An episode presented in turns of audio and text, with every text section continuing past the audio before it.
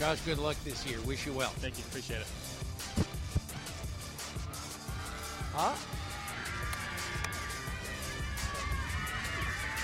Patrick Mahomes, have a fun year. Yeah, yeah, for sure, Thanks. man. Oh, Snell. Snail? You gotta, gotta learn the Snell. Oh, nice. yeah, yeah, Very yeah, nice. yeah. Okay. Have a great, Great one. seeing you. Take Great care. seeing you. Thanks a lot. Hey, this is a fun talk. Thanks a lot, What? David. We had a good time. Yeah.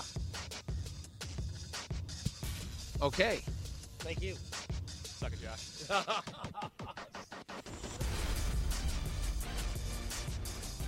The training camp tour has become the handshake tour.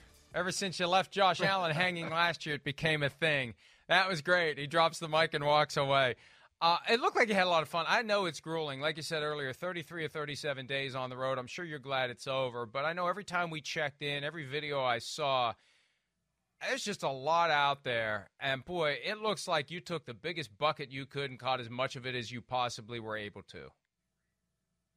Yeah, you know, in the middle of it, I got a little bit sick and I had to take a couple days off. And it just, I just said, man, you're 66 years old. Stop acting like you're 36. So, but other than that, it was great. And Mike, I the reason I love going on the training camp trip tour every year is is very simple. You know, you get to spend during the season. I'm not spending an hour with Andy Reid in a cinder block dorm room. Uh, You know, just talking me and him, no distractions, no no screens, no anything, just talking to him. And so those are the those are the reasons why it really is my favorite time of year. So I came up with some ideas and some thoughts as I went along this tour. And let's start, if you don't mind, with the Chargers. Now, every year there's reason seemingly, seemingly, to be optimistic about the Chargers. And this is just one of those years. Now, I can't tell you that their defense is going to be a lot better. I, I think it's going to be better, but I don't know if I could say a lot better. But I think that the injection of Kellen Moore into that offense, you know, with Justin Herbert is really going to be a positive for them. These two guys are so much on the same page that even back in OTAs in June, you know, as Brandon Staley and Moore pointed out to me in a little film session, they Kellen Moore is completing, or Justin Herbert is completing Kellen Moore's sentences, you know, before he is finished saying them. And so I think they've got a lot of good things going. Herbert has got an amazing arm. He's got an, he's got great talent. He's a tough guy who plays through broken ribs. I think this year he will have the best numbers of any quarterback in the NFL. And that is a bold statement, Peter, because here's my big picture view of the Chargers.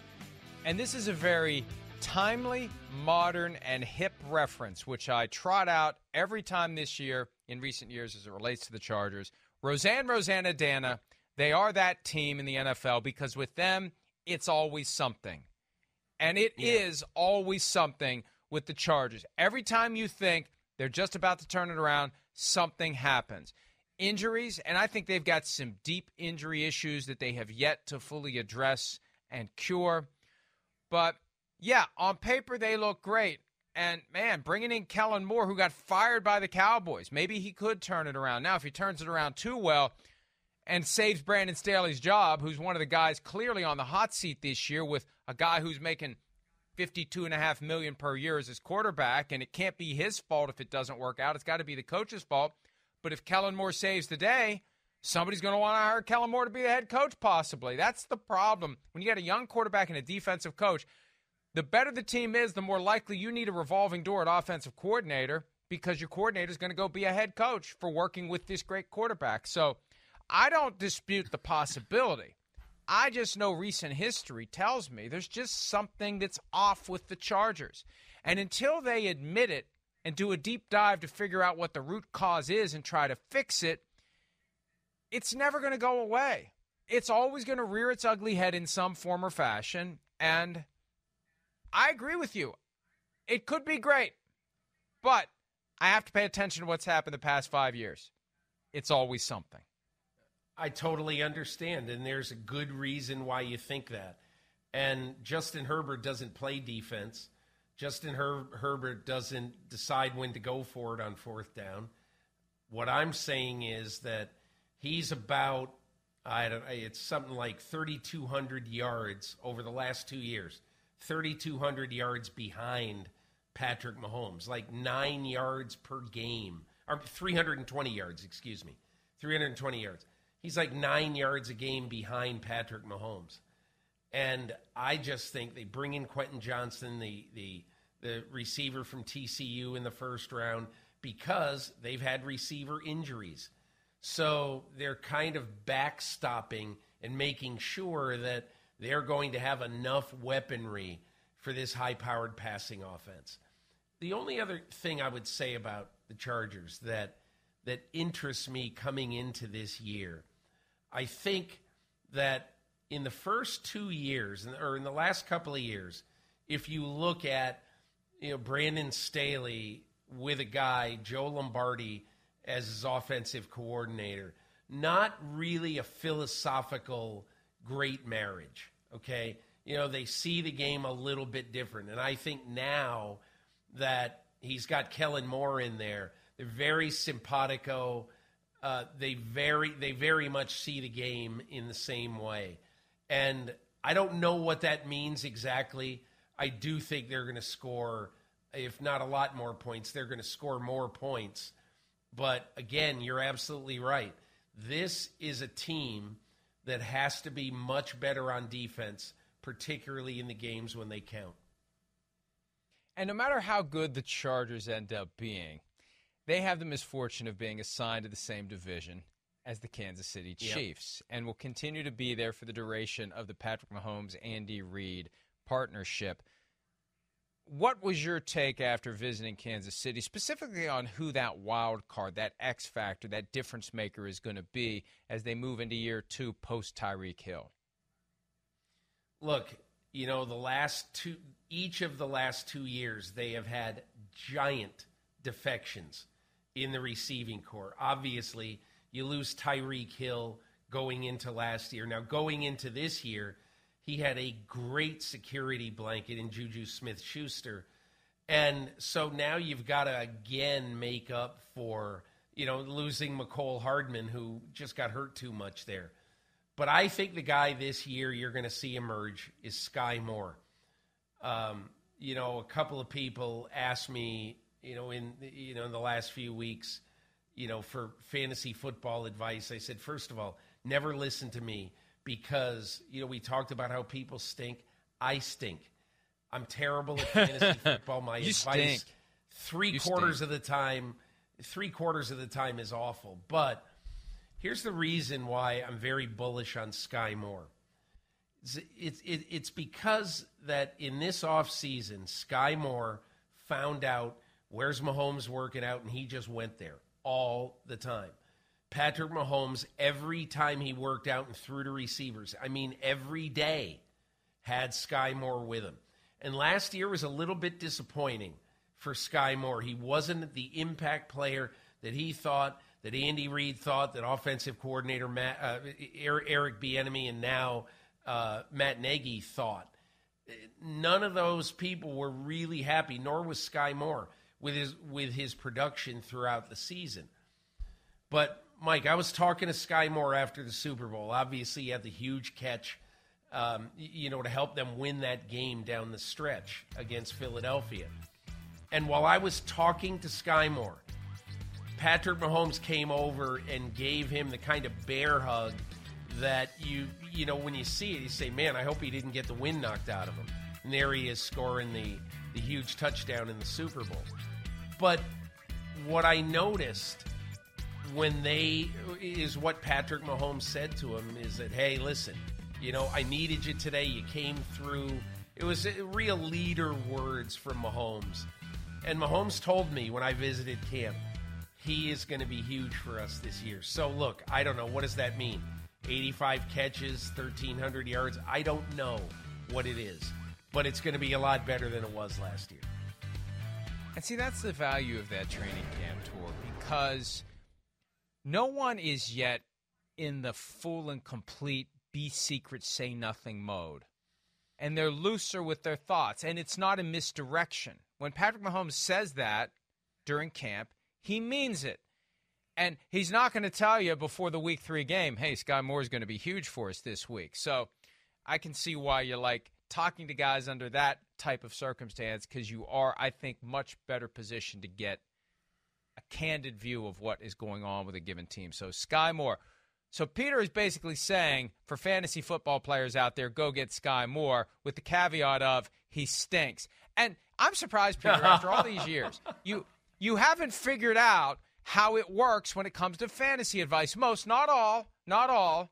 Matthew Berry doesn't fall into this category, but for most fantasy football experts, you just say it authoritatively, rattle off a stat or two, and forget about it if you're wrong. Because nobody ever, after a week's game, goes back and says, Well, who's that a hole that told me to get this guy? They just move on to the next week. That's that's the ticket to being a fantasy football expert. Never acknowledge that you stink. Okay. Uh Cleveland Browns, speaking of stink, sorry, sorry, Browns, but you know how it's been, Browns fans. You know. And if if I'm a Browns fan, I'm trying to think of what fan base should be the most nervous on the brink of the season. And I would say it's the Browns because it's like you're opening a Christmas present and you have no idea what's you truly have no idea what's in the box. What's in the box? You have no idea what's in the box. It could be something really really good. It could be something really really bad. And nobody seems to know, Peter. What do you know? What do you think? And it all begins with the guy they give $46 million per year, fully guaranteed over five years, too, and he only played in six games last year because of his suspension, Deshaun Watson. What do you think he's going to do? What did you pick up from camp? Well, I picked up that everybody in that organization, everybody on that team, has the pom poms out about Deshaun Watson. Oh, what a great offseason he's had. He took the players, took the whole offense to uh, to Puerto Rico. Um, he worked out with everybody in Florida, worked out here uh, in Berea, you know, the suburb of Cleveland where the Browns facility is. Everybody is very, very bullish on Deshaun Watson. Well, what would they be exactly? You know, is, is there any other way? Is there any other thing that when you ask Amari Cooper and Elijah Moore, you know, how's Deshaun Watson going to be? And look, I will say this. The one thing I heard that might advance the ball a little bit down the, the, the field is that the one thing about his off season that I think is really important is that he embraced the uh, all the stuff he had to do and thinking about himself. What caused his life to go off the rails as horribly as it did? And my understanding is that the people who have treated him have had a very positive impression of where Deshaun Watson is mentally right now and in accepting what exactly has happened to him. Now, we'll see. I mean, you know, he's one of those players who there's going to be a very vocal minority of fans, not only around the country, but still in Cleveland, you know, who wishes who wish the Browns had never signed him and never paid him all that money. So I think that is one of the things that he's going to always have to put up with. Every road trip is going to be the same, you know, and and at least for a while. And so there's that.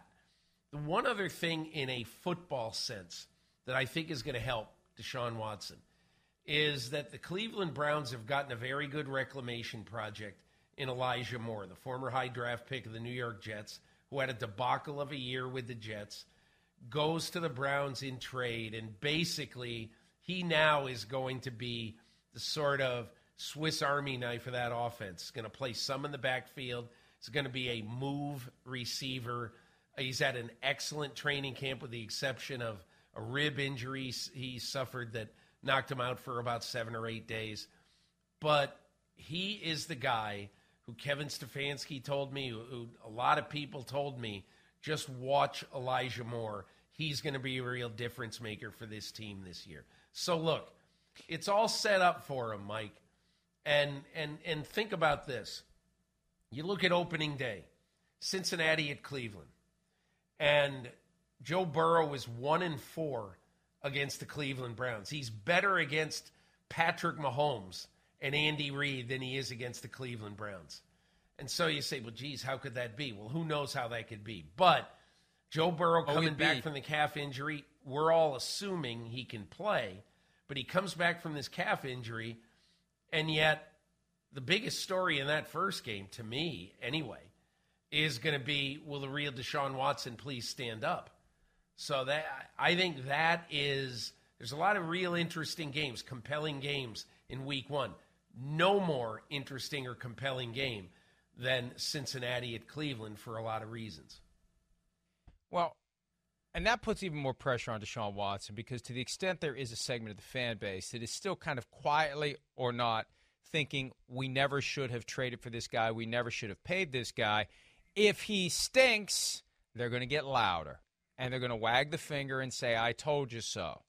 That adds more pressure to him to not stink. That adds more pressure to him to pay the return on the investment. They're into year two of that investment. Last year was a waste because he wasn't there enough games to make a difference. That was $46 million. Now, they saved a lot of it because of the, I, don't, I can't remember how they worked out that, that uh, salary last year. Yeah, because his the salary was so low. Yeah. Right, right. It was a huge signing bonus and a very low salary. So they had they made a huge investment last year, huge investment this year. We never talk about the draft picks they gave up because the focus is the fully guaranteed contract, but at some point they have to get something back for him. And it's 3 years now since we've last seen him play. A full season start to finish. Can you get it back after 2021 no football, 2022 turned upside down and inside out with everything that was happening, even though he only has himself to blame for what happened. And it's good to know that the Pope, uh, the people who were giving him treatment, believe that he's he's learned and he's grown because it felt like a year ago after the suspension was announced, he still didn't quite embrace what he had done, and he's still got a couple of pending civil lawsuits. Last time I checked, so I agree with you. He's a huge mystery. It makes the Browns a huge mystery because they're only going to go as far as Deshaun Watson can take them. And that week one game, there's a lot of great week one games. You know, they could have they could have given us some of the crap games on the schedule and we would have gladly taken them because we're so hungry for football. But there's some great games looming. And it all starts in six days with Lions Chiefs and then in nine days with that full slate, including Browns hosting the Cincinnati Bengals. We'll take a break. When we come back, we'll flip it over to the NFC. What did Peter learn from some of the teams he visited on that side of the NFL? We'll do that when PFT Live continues right after this. I want to ask you one thing about going forward, okay? What did you do this offseason specifically to try to become a better player, a better quarterback? Um, I think just the overall development, um, overall developing and trying to, to, to grow in every part of my game. You know, every time you go into an off season, for me at least, I, I look at you know guys like MJ and Kobe and how they kind of diagnose their game, and obviously two different sports, but um, just trying to turn, trying to kind of push forward my strengths and uh, get better at my strengths and the things that I do well, and then turn my weaknesses into my strengths. Jalen Hurts, the Eagles quarterback, MVP finalist last year, great contract this year, great player, great leader, great person, great everything. Eagles trying to do something even more rare than what we discussed earlier with the possibility of the Chiefs repeating. There have been multiple, multiple, and I know it's been nearly 20 years, but plenty of repeat winners of the Super Bowl. There's only been two teams that lost it one year and came back and won it the next year. The Dolphins, Super Bowl 6 7, and the Patriots, Super Bowl 52 53. Now, grand scheme of things, that one wasn't that long ago. But the Eagles, that's exactly what they're trying to do. Go back to what Dennis Green called the Valley of Zero and Zero and dig out again in a competitive division, not as competitive a conference as the AFC. But what's their biggest challenge, Peter? in checking the boxes like they did last year and getting back, regardless of whether they win or lose, just getting back to the top of the mountain again? You know, my feeling, and it's going to sound crazy, I, think the biggest challenge is keeping Jalen Hurts upright for 17 games. Um, I do not like their backup quarterback situation with Marcus Mariota, at least right now. Um, so there's that. But, Mike, if I can tell you two scenes that I saw in training camp, I sat with Nick Sirianni in his office for a while before the practice that I saw. And I said, Tell me a little bit about Jalen Hurts. And I just threw this out. I said, What did Jalen Hurts, what was that moment like after he signed his contract when you had his first, the first conversation? He signs this historic contract. And he said, You know, I don't remember his exact words, but they were something like, Okay, let's get to work. And everybody who said, Oh, that's corny, that's what it, I'm just telling you right now, that is Jalen Hurts. Sirianni told me that you walk into the quarterback room now, and the quarterbacks are talking about either that practice or a play they're installing or whatever. And he said, I'm listening to Jalen Hurts, and I think I'm listening to the quarterback coach because he is the guy who knows all the tiny things now after being in this offense for a while. Instead of being the guy, the sponge who's soaking it in, he's the guy who's dictating the knowledge to everybody else in the room. That's number one. The second thing, totally different thing. So there was a play in this practice that I saw where after the play, Lane Johnson, the all pro right tackle of the Eagles, goes across the line of scrimmage and he's talking to uh, Jalen Carter. Okay, obviously, the, the controversial lightning rod ninth pick in the draft. I think he was the ninth pick by the Eagles. Yes. And uh, and and then he's and and also Nolan Smith. He's talking to those guys, his fellow Georgia Bulldog defensive linemen, and he's talking to those guys. And you know, I come to find out that what he was doing is he was giving both of them advice, and he's talking to them about here's what you should do on your get off, and and here's a thought about what I just saw and what you did. And so I'm just thinking to myself, after I hear that story, I'm thinking to myself, you know, the Eagles not only have the best roster in football, which I believe they do, the Eagles not only have the best roster in football, they've got guys on the offense who, you know, it's a very competitive thing in practice at all times. You got guys on your offense who are trying to teach guys on the defense to beat me, you know, and to beat me in practice. And so I find this, I find this attitude for guys like Lane Johnson, Jordan Mailata also, even though he's fairly new at it, he's one of those guys who also will say, hey, maybe if you did this, it'd be better. Jason Kelce, uh, obviously, is that guy at center. So, anyway, the only point I'm making about all this is that the Philadelphia Eagles have a great roster, and they have a roster, honestly, with players who understand that the only way we're better is if we are all better. I want to take this all the way back, though, to the first thing you said, because I agree with you. Starters, the the first string 22 best roster in football. But we know that the Eagles regard QB2 as one of the most important 10 or 11 positions on the entire team. And between Marcus Mariota and Tanner McKee, I don't feel great about where the Eagles will be if Jalen Hurts isn't available, like he wasn't available down the stretch last year after he suffered a shoulder injury against Agreed. the Bears. That wor- that does worry me. So what at this point what can they do? We've seen some quarterback churning this week and they're standing pat. What can they do if anything to try to avoid that potential outcome? Because look, in my mind it's the 49ers and the Eagles atop the NFC. But it's not going to take much of a wobble.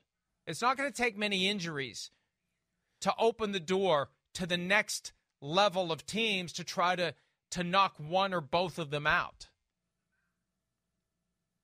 I'll just say this, and I don't know. I don't have a lot of faith in Marcus Mariota. Um, but I will say this the offensive coordinator is a rising star coach in the NFL. His name is Brian Johnson. And as much as the Eagles were a bit chagrined to lose both coordinators to head coaching jobs, including Shane Steichen, the offensive coordinator to Indianapolis, there was no hesitation in giving this job to Brian Johnson. Uh, Nick Sirianni believes that Brian Johnson is an excellent teacher, not only of quarterbacks, but of the offense. Sirianni has got his hands in the pie, and I believe that Brian Johnson is going to make uh, Marcus Mariota a project of his and going to make sure that if he has to play, he's going to be better than he looked down the end or down the stretch of when he played in Atlanta last year. Can he do that? It'll be really, really tough because I think you and I have both seen uh, the weaknesses, the problems, and too often, Marcus Mariota, instead of just sitting there reading the defense and choosing a guy to throw the ball to, just takes off. I saw it again in training camp. It doesn't help your offense if the quarterback takes off and breaks a design play. You know, and okay, so he gains eight yards. Who cares? We're not in this to make the quarterback gain yardage by running the ball on a broken play. You know, you're in this to make sure that he's comfortable enough in the offense and he can make A.J. Brown and, and Dallas Goedert, you know, and Smith comfortable catching the ball from him. And I think that is what Brian Johnson, that's his job over the next few weeks. And hey, look, I'm sure they hope that they never have to use the backup quarterback, and I get it. But logically, uh, with Jalen Hurts exposing himself and running a lot, you, know, you, you might need the backup quarterback at some point. Well, from a team that needs a better backup quarterback to a team that knows a thing or two about plugging in backup quarterbacks and seeing them thrive, the San Francisco 49ers. Last year's QB3 is now QB1. What is your confidence level, Peter, in Brock Purdy, the guy that nobody other than the most ardent draft aficionados had even heard of last year at this time? I think the one thing that people underestimated with Brock Purdy last year is that he started 47 games in a Power Five conference in college football, and he started them in many games as an underdog. Um, he played in in front of huge crowds in Norman, Oklahoma, Austin, Texas. He, he, he played big games at Iowa State. So I think from that standpoint, everybody has said, "Oh boy, look at this guy." I mean, what a shock! It's it's a surprise, certainly, that Mr. Irrelevant comes in, and in the eight games that he plays three quarters or more, he goes 8 0 last year. So I have a lot of confidence he's going to do it again, Mike. I think that I think he's going to have a very, very good year. And as long as he stays healthy and there's no indication whatsoever that his elbow is an issue uh, after his offseason surgery, I think he's going to be fine. But the one thing I would just caution you about in four of the six years that Kyle Shanahan has coached this team, four of the six years, he's had to play three different quarterbacks. And wow. that means something to me. Because if you think about it, you know, you have to be really confident in your backup quarterback. That backup quarterback is now Sam Darnold. And I get Kyle Shanahan picking Sam Darnold over Trey Lance. I get it. I don't get Kyle Shanahan picking Brandon Allen over Trey Lance. Trey Lance has been in the offense for two and a quarter years, two and a third years, just about. Uh, knows it inside and out. Um, it's just hard for me to fathom that they pick Brandon Allen over uh, Trey Lance. And and I've heard from a lot of fans because I wrote in my column on Monday, I did not like this trade from the 49ers perspective. I didn't like it from Dallas's perspective either. but I really didn't like it from the 49ers perspective. And the general impression out there is that, hey, Trey Lance is a sunk cost. You've made your decision on him, it's over. And maybe you have. But I guess my question would be if you were confident enough 10 months ago, nine, uh, 11 months ago, excuse me, to make him the starting quarterback at the beginning of a uh, of a season of great hope for your franchise, and he gets hurt in the fifth quarter of that season. Are you telling me that in the span of not playing any football over the last 10 months, have you been are you telling me that that is cause enough to just dump this guy you invested three first round picks for? I just I don't get it. I just simply don't get it. And I think it's a knee jerk reaction. Instead of saying to Trey Lance, I know you're disappointed, take a couple days, you know, go out and, and, and, you know, instead of being really disappointed, gather yourself. We're going to make this work and we're going to give you some experience during the course of practice weeks. We're going to try to make this right, blah, blah, blah. Now, who knows? Nobody knows what happened beyond behind the scene in that, but I just thought it was a precipitous move by the Niners.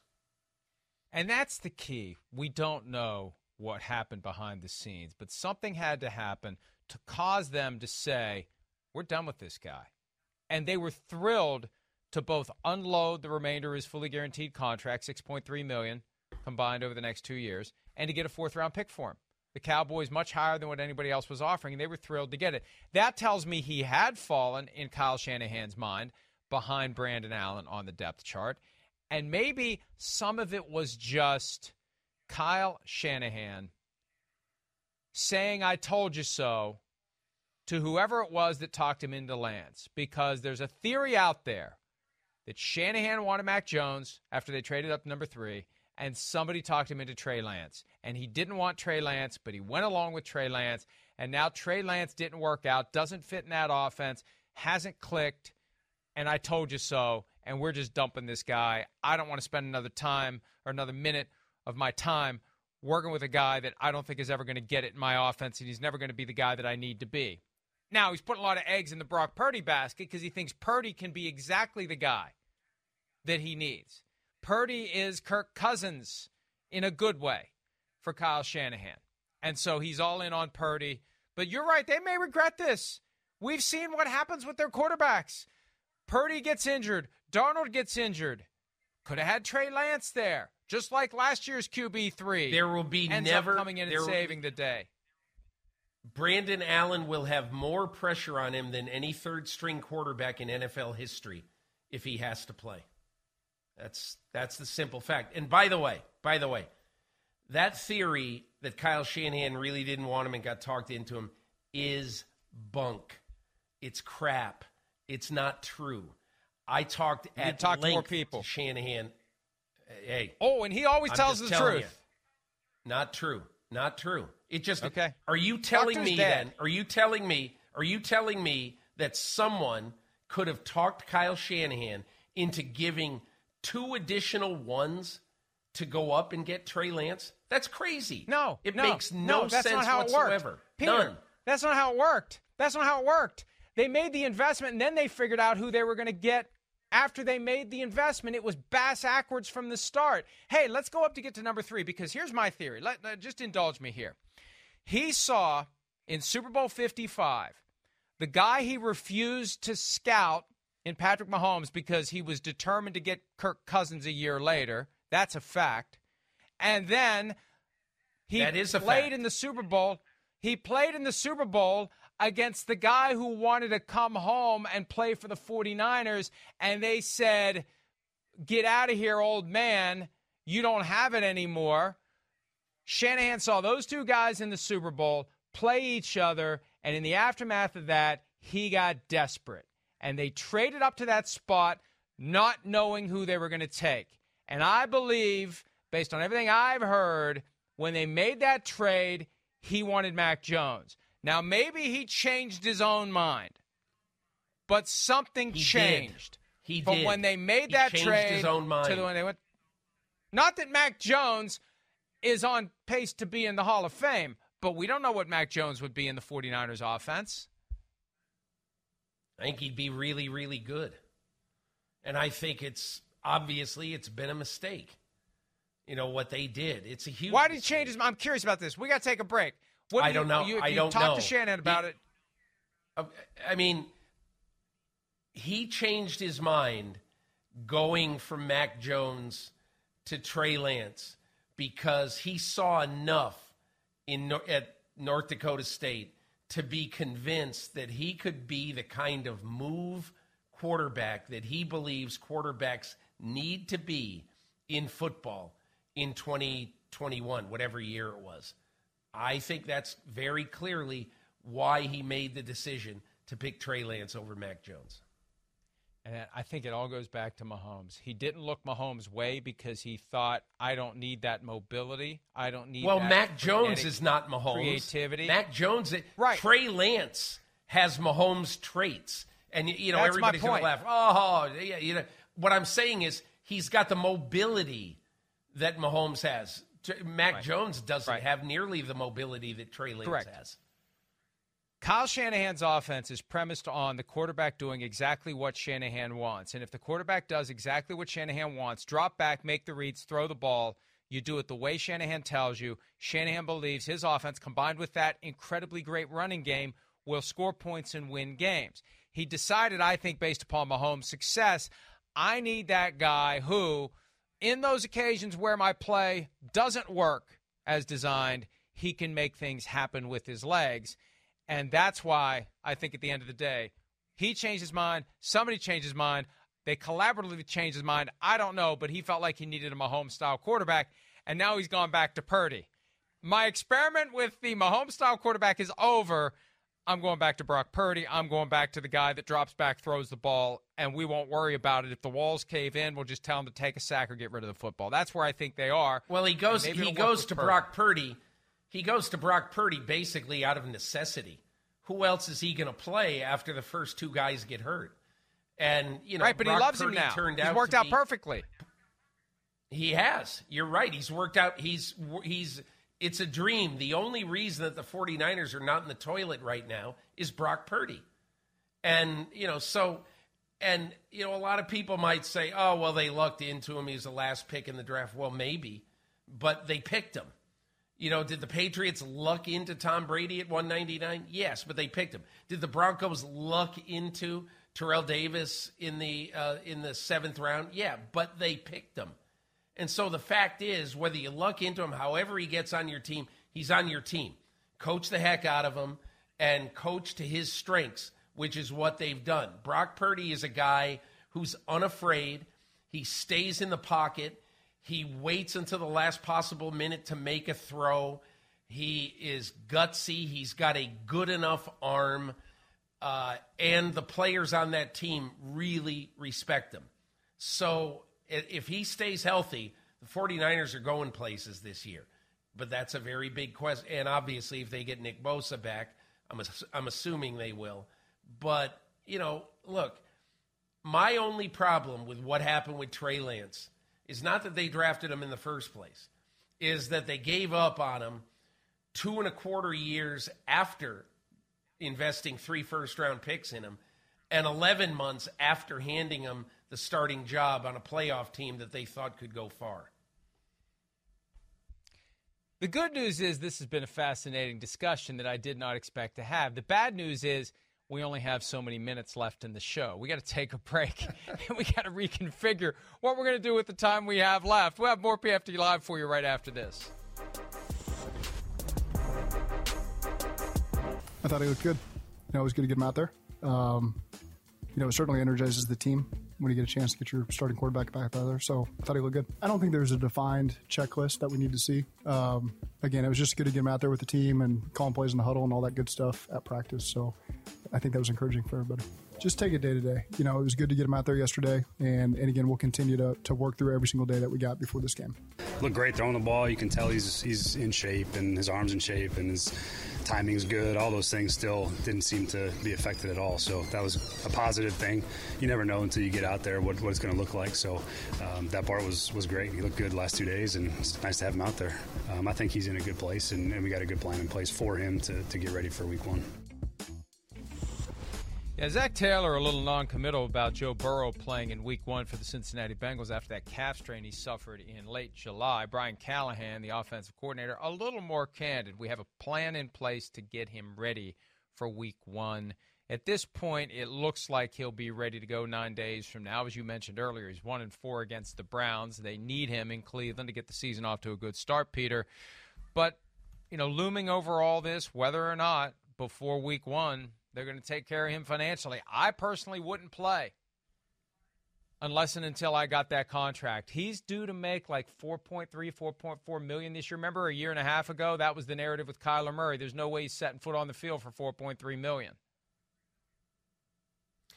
Well, I guess the way I'd look at it, Mike, is Joe Burrow is not the kind of person to violate the terms of his contract and to go on strike because he's only making 4.3 million or whatever it is. And I understand people who say I wouldn't play for any other uh, I wouldn't play on this contract. And I get that. But at this point, you have to have faith in your organization. You just do. You have to have faith in your organization that if John Doe comes flying around the corner in the first month of the season caves in your knee and you get a torn ACL. And again, this is ridiculous. But if if Joe Burrow gets hurt in the first month or whatever, that he's still going to sign a ridiculously large contract because I believe he will. I don't think there really is any realistic kind of injury that would prevent the Bengals from signing him to a gigantic new contract and either the biggest or one of the two or three biggest contracts that uh, an NFL player has ever gotten. Two quick points. First of all, it's not quite as simple and and blatant as going on strike. All he has to say is, "I'm not 100% sure about this calf, and without the financial security that I deserve, given what I've done for you the past three years, I'm not comfortable moving forward. We need to get this done, and if you want to get it taken care of, then I'll go out there and take the risk this calf injury can become something worse. But I also agree with you. There's no injury he could suffer that wouldn't be truly career ending that would cause the Bengals to not pay him. Because the Bengals take advantage of that, say, well, you got a torn ACL, we can't pay you. At some point, what they risk Joe Burrow saying is, you know what? Fine. I'll finish my five years. I'll take a franchise tag. I'll take another. I'll be seven years in, and then I'll go be a free agent, just like Kirk Cousins did. See you later if that's how you want to play this game. And then he'll go make his money somewhere else. So I agree with you. Anything other than a career ending injury, they're still going to pay him. So he can take that leap of faith. I just don't think he should. And I think it's an easy argument to make. There's a chance he's not 100%. There's a chance that calf injury could become aggravated. There's a chance it could turn into something more serious. I'm not comfortable going out there until you give me that thing we've been talking for months about. Let's just get it done. I'm a little naive in this regard, uh, but I just don't believe that Joe Burrow, son of a coach, um, hugely respectful of the sport, would do that. I think if he feels like he, as Brian Callahan said, we have a plan in place to get him ready for week one, barring, you know, a Cooper Kupp like aggravation of the injury. He's going to play in week one. I will be shocked if he does not. Well, I'll be surprised if he plays without a contract, and I expect him to get one. I wonder at this point whether he's just waiting to see if Mahomes signs one before week one to provide another maybe high water mark that he could try to jump over. But we'll keep an eye on that over the weekend and into the course of next week. Let's take a break. We'll have more PFT Live right after this. Hall of Famer Gil Brandt passed away yesterday at the age of 91. He entered the Hall of Fame in 2019. Legendary figure in the NFL, key component in the rise of the Dallas Cowboys. Peter, what do you remember most about Gil? You know, Mike, I think Gil Brandt was always one of those guys. He was just there at everything. He was there at the Super Bowl every year talking football. He was the king of the scouting combine for probably 15 years, ushering every big player to press conferences and, you know, in their ears and giving them advice and and going being the centerpiece at dinner with coaches at the scouting combine and then at the league meetings. And he was just sort of the godfather of scouting, quite honestly. Um, for those who don't really know about the Dallas Cowboys in the 60s when Gil Brandt, Tex Schramm, and Tom Landry took over, they basically used a computerized form of scouting for the first time to put factors into a player's uh, profile that had never been in there before. Uh, case in point, you know, if a guy, for instance, played basketball, Gil Brandt really, really liked that. He liked guys who were big basketball players or big baseball players. He liked athletes who were good in other sports. And he ended up drafting a few of those guys, having them come in and make the Dallas Cowboys. And I think the other thing is a lot of innovators in the NFL. George Young was open with the New York Giants saying that they learned a lot from how Dallas scouted players using psychological evaluations, which nobody did before the Cowboys did, to look at players. And so he just was one of these guys who had incredible stories and was a great resource for so many people over the years. You know, from Bill Belichick to Roger Goodell to Paul Tagliabue, he was always one of these guys who was available and wanted to give his expertise in whatever the subject was. And, you know, personally for us in the media, uh, I think one of the valuable things that he did is that every year he went to all these pro days or went to a lot of pro days and knew everybody at the scouting combine. So I remember many years my mock drafts, my my last call was to Gil Brandt because he would know. He'd be talking to people in every team, you know, and he would know great intelligence on almost every every team and what they might do in the draft that year. Um, the other funny thing is about Brandt is he always felt like he wanted to know a little bit about your background. Like he once asked me, he said, "Hey, Peter, where where'd you go to high school?" I said, "I went to a small. I was in a small town in Connecticut, Enfield, Connecticut, Enfield High School." And he was racking his brain. He prided himself on knowing nicknames of high schools around the country.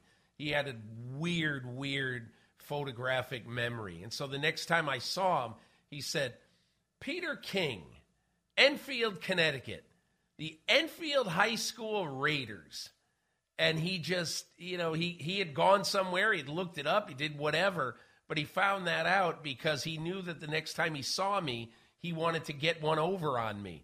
And so he's just a, a very, uh, one of these guys who was very active in the NFL till even a couple of years before he died. And obviously, the his last uh, public event basically was, you know, a totally insensitive thing he said about Dwayne Haskins after he died, and I know he regretted that. And I guess I look at that, Mike, and say, you know, none of us should be judged on our worst moment. And Gil Brandt had a lot of great moments in and around the NFL.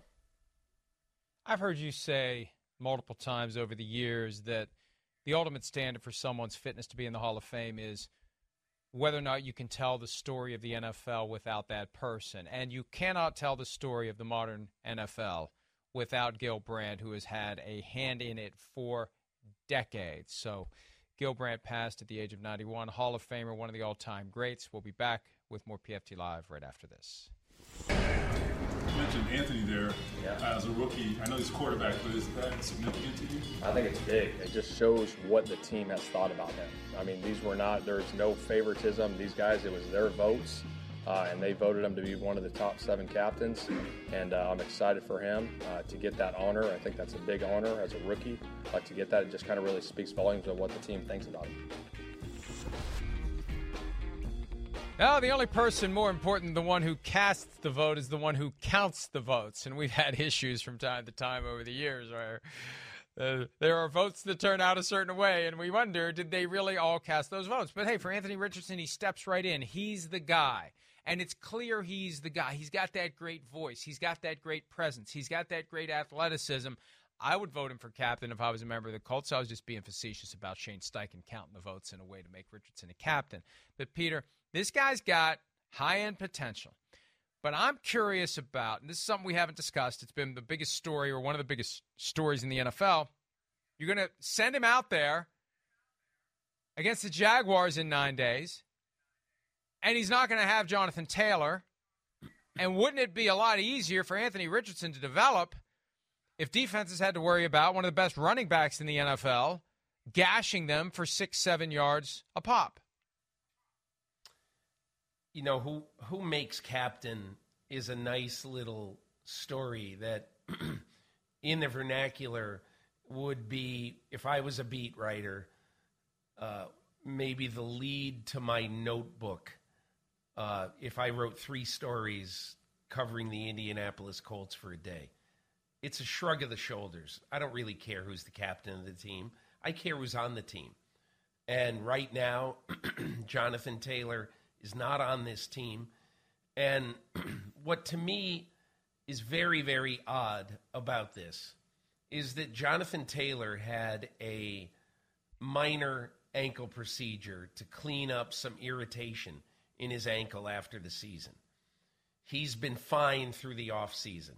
When he came back in the summer, he said, I'm fine. I'm not injured. And now all of a sudden he lands on you know, the pup list going into the season. And and look, uh, you can use whatever list you want. Joe Gibbs and Bobby Beathard made it famous when they ran uh, the Washington franchise that year after year. Hey, how can that guy be on injured reserve or whatever it was called at the time? And and so you know, so you can do whatever you want with those lists. But the fact is, Jonathan Taylor apparently is healthy enough to play football right now. He's not playing football right now. You get the impression that the Colts want him to take a month away to basically cool off, let all the sides simmer down, and then he will come back and play the last, let's say, 13 weeks of the season. Now, Mike, I would just want to say one thing about this whole situation. I heard, we all heard, Tuesday, 4 p.m. deadline for making a decision on Jonathan Taylor. Doesn't get traded? Okay, he's staying with the Colts. Why does he have to stay with the Indianapolis Colts? Why can't on October 10th he get traded to the Miami Dolphins for whatever whatever it is, say a, a two and a four? I, I don't even know what it would be. But he still can get traded. And I believe that he still would be a candidate to get traded if he's going to be a sourpuss and refuse to come in, let bygones be bygones, and play the rest of the year at whatever the number is. So I don't think this story is over. I don't think it's over by a long shot. So let's see what happens when he actually does come back. Yeah, remember the initial word from Jim Irsay, the owner of the team, was we are not trading him, not now, not in October, and that changed. The deadline was for the purposes of putting him on the reserve pup list. As of Tuesday, they had to do that. And now he's gone for four games, even if he is traded. Once he's back, you're right. He could be traded all the way up until Halloween. And if they don't trade him then, he'll be traded after the season from under the franchise tag. Unless the Colts give him a long term deal. And Peter, that's my one big takeaway on this. And this goes to Irsay, because he's been the one constant for the last 30 years plus. They had Marshall Faulk, first round pick, great running back. They never gave him a second contract. They traded him. They had Edgerrin James, first round pick. The year they traded Faulk, let him finish his rookie contract, tagged him once, walked away. Never gave him a second contract. Why are they going to give Jonathan Taylor a second contract? Irsay wants to go four years, tag, tag, see you later. We have to say see you later. just for now. We're going to wrap up this Friday edition of PFT Live right after this quick break. Well, Peter, just when we think we figured out Bill Belichick's plan at quarterback, and it was simple carry one on the active roster, have Bailey Zappe and Malik Cunningham on the practice squad, call up your number two guy on game day like he did a couple of years ago when he didn't have a kicker on the roster, and then boom. Matt Corral gets claimed on waivers, and now he's on the roster along with Mac Jones. And what does Corral know about the Patriots? What does he know about Bill O'Brien? What does he know about anything he's going to be doing? It really is strange to think he's the guy. Now, maybe he won't be the game day number two. Maybe they'll pull up Bailey Zappe from the practice squad when they play the Eagles. But that was a surprise to me that they made the waivers claim and got Matt Corral. Yeah, I think it was a surprise to everybody, Mike, because look, there had been no quarterbacks uh, on waivers picked up by anybody uh, in the first two days of the claiming period. So I was surprised. But I think what this is all about, this is the classic look see. You don't love necessarily Bailey Zappe. You don't love the backup quarterback situation on your team. Get this guy in the building for a month, six weeks, see what you have in him. If after that time it doesn't look like he's going to work, you just get rid of him. It's a very small investment in trying to solidify your quarterback position. And it's all come full circle. The Patriots traded a third round pick to the Panthers last year in the draft. They drafted Corral. With the pick the Patriots got, they took Zappe. And now the Patriots have both Corral and Zappe. Peter, great to do the show with you again. Everybody have a great weekend. We'll see you on Tuesday